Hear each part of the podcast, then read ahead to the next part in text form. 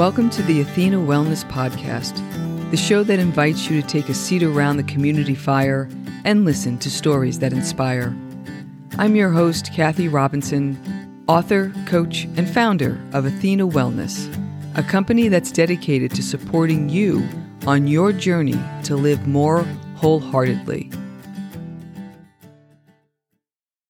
Hello, and welcome to episode 56.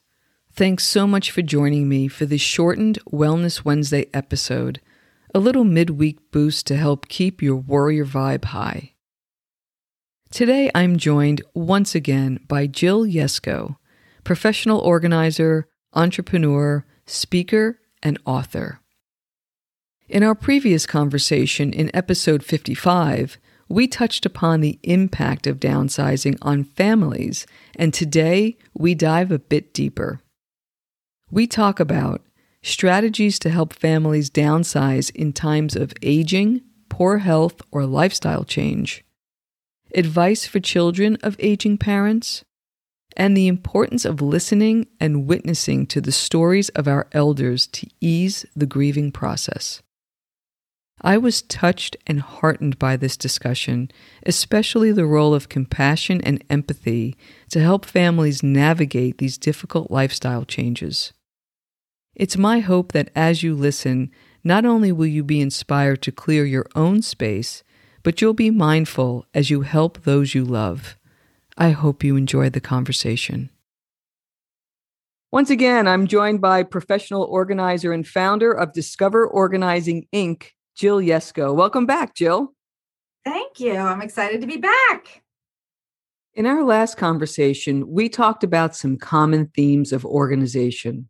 But you also do some fascinating work with family planning, in particular, strategies for downsizing. Can you share a bit about that important work? Oh, I would love to. I I didn't always incorporate downsizing into our organizing practice. We actually just started doing that about 10 years ago. And it was probably some of the most satisfying work I did because the gratitude factor uh, was so high because older adults just weren't physically capable of schlepping things from the attic down to the curb for trash or goodwill or whatnot. And they would say wow you know that was amazing that you did that.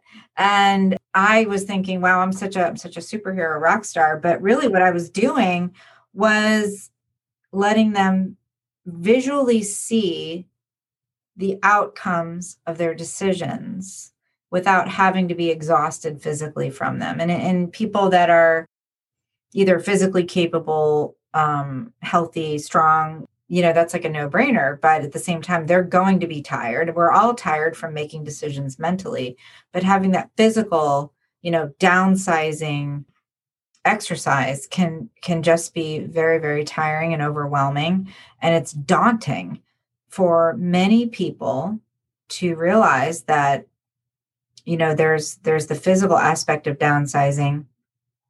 But usually what people say to me is i know i have to do this because i don't want my adult children to do this. I don't want them to be faced with what i had to face when my mom passed away or my dad passed away.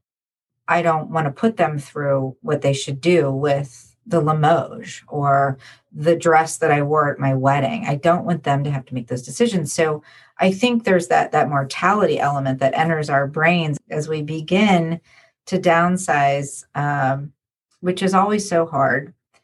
And and I think if you know downsizing for me became about partnering.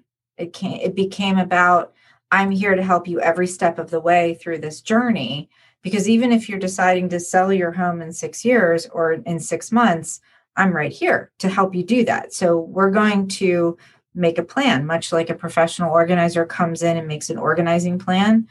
Um, a senior uh, move manager or a relocation specialist like you know, like our team, um, we also make a plan, and it has you know, we're going to do this phase by this time. We're going to do this space by this time. And these are the people that are going to help us do that. And so we'll get vendors involved, like donation uh, centers uh, that pick up. We'll get auction houses that pick up. We like we like people that pick things up uh, for us so that it just um, is done in one day. You know, we put them in, in, in one area of the home to be picked up. And then we can really get into what are we doing with the stuff that's left? And will it fit? So then we get into the space planning aspect of that. Where, where are you thinking about going? Even if we don't know what that looks like yet, how many bedrooms is your new home going to be like? Or or do you want to stay here and we'll get you to to age in place, as they call it, safely and affordably and comfortably and we can do that together so that's that's kind of a, a, a nice a nice thing to do too is to stay where you are but stay with less stuff surrounding you. Mm-hmm.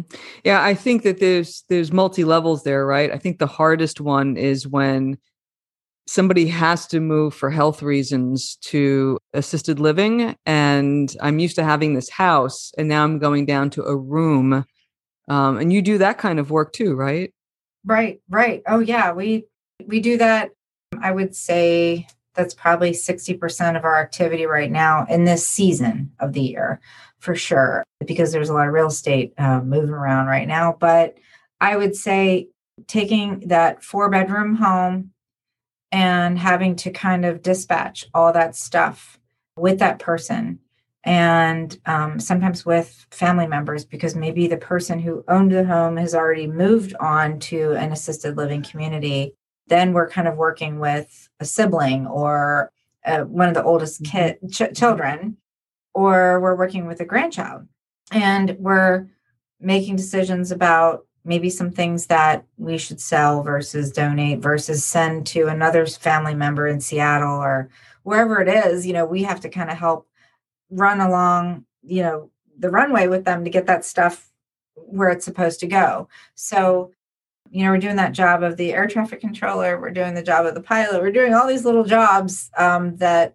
strategic. We have to make the plan with them strategically about are we doing this to sell the home? Are you going to be moving into the home? once now that this person is not living there anymore. Um, so there's lots of questions that we have, and we we develop a, a, nice scope of services that is very customized, and then they uh, we work with that family member or the client themselves, and sometimes we even work with the client, even though they're already living in assisted living. They'll meet us over at the house once a week for four hours, and we'll just we'll just go through everything, or we'll go on Skype or Zoom and FaceTime and bring them into the room with us, set up the room, set up the um, iPad on a tripod, and they'll be with us virtually and they'll go, Nope, yep. Wow. Show me that again. I don't like that. Can you let me see let me see that? Oh, Jill, show that to me again. And we can have a nice virtual organizing session that way or downsizing session. And they're like, "Oh, could you bring that by the assisted living community so I can have that? That's that's my sister's, but I love it." Okay, you know so we can we can do that kind of stuff mm-hmm. and then the last question for you it was um, in a prior conversation that we had you talked a bit about witnessing and the role of witnessing some of these stories and listening you just speak a little bit about that process i was so heartened as my as my parents have aged and one has has since passed that seems such a crucial way to be able to give the gift of um, saying that it was important and helping these folks move on. Right. Um, I'll I'll just I'll just tell you a, a very quick story, which which um, points this out. Is that my mom was moving from her home um, in Annapolis to another home in uh, Shepherdstown, West Virginia. Was the place she wanted to go. She lives there now. She's very happy with her horses and her farm. But we had to get her from a neighborhood in uh, Annapolis to to Shepherdstown. And she's very capable woman, very good at decision making. She, I had helped her, I'd driven down there from Pittsburgh and I'd helped her pack everything up, label everything, load up. She wanted to use the horse trailer. She was not excited about using a truck. So I am very respectful daughter and I did exactly what she wanted.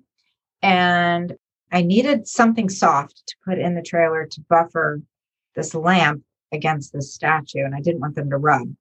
So I grabbed the quilt off of the guest bedroom and I rolled it up and I put it in there. And then this woman had seen the entire process being loaded. She liked the way I packed all of her china and her fragile. She was very happy. But when she saw that quilt rolled up and put between the statue and the lamp, uh, she had the equivalent of a meltdown. And I said, Oh my gosh, no worries.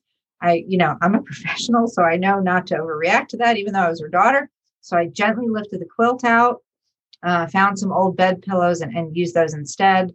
And she said, You don't know what that quilt is. I don't think you understand. And I, I let her just get it all out and be very angry with me. And then I said, I'm sorry, I misunderstood. And she said, That was handmade by, and she told me the name I've since forgotten. And there was this huge, and for 30 minutes, she told me the story of this quilt. And I listened. And that is the key. And you said, What is the best advice you can give to older adults for their parents who are aging? And it's just to listen and be respectful. Because when it comes to your stuff, when it's time for your stuff, isn't that how you want to be heard and treated and not pushed aside because it's a stupid quilt or a blanket, right? It's it's a story, it's their history, it's a witness to how they lived their life and how what they treasured and what was valuable to them. And for me, it's this, you know, big bunch of cloth and batting and stitches, right? But to her, it was very, very important. And I misunderstood. And I fixed it and I made it right, which is the other thing you should do too is you know be be open to the fact that you're going to make some mistakes and you're going to have this you know when you go through this process of helping your parents um, there's going to be misunderstandings. There's probably going to be some arguments about the darn antique dresser that somebody wanted and you accidentally sold it. You didn't know. There's going to be stuff okay that happens the most important thing is to be contrite and say you know what let's let's fix this together. I'm going to do everything I can to not have that happen again. And this is hard. And just acknowledging with compassion that this is, you know, one of the last exercises that older people do before they go live in that final place, right? Um, in, in a home or in uh, an assisted living community or in even a, a 55 plus community. There's that sense of, I'm going there because there will be no other place for me to go and and parents are having to deal with that on top of the fact that their impatient daughter is standing there looking at her watch and she's got to get home to feed kids and mom could you just decide you know you don't need all these sweaters you don't need a wait you know so mm-hmm. be listening be patient be kind mm. Be respectful and and make sure you you make the mistakes you correct those mistakes um, together as a team with with Aaron. Such wise counsel. It gave me chills as you were telling that story. Thank you so much, Jill. I really appreciate you being here. Thank you. Oh, thank you.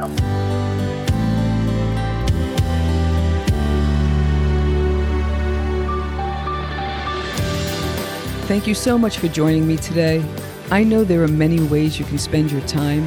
Thank you for choosing to spend it with me.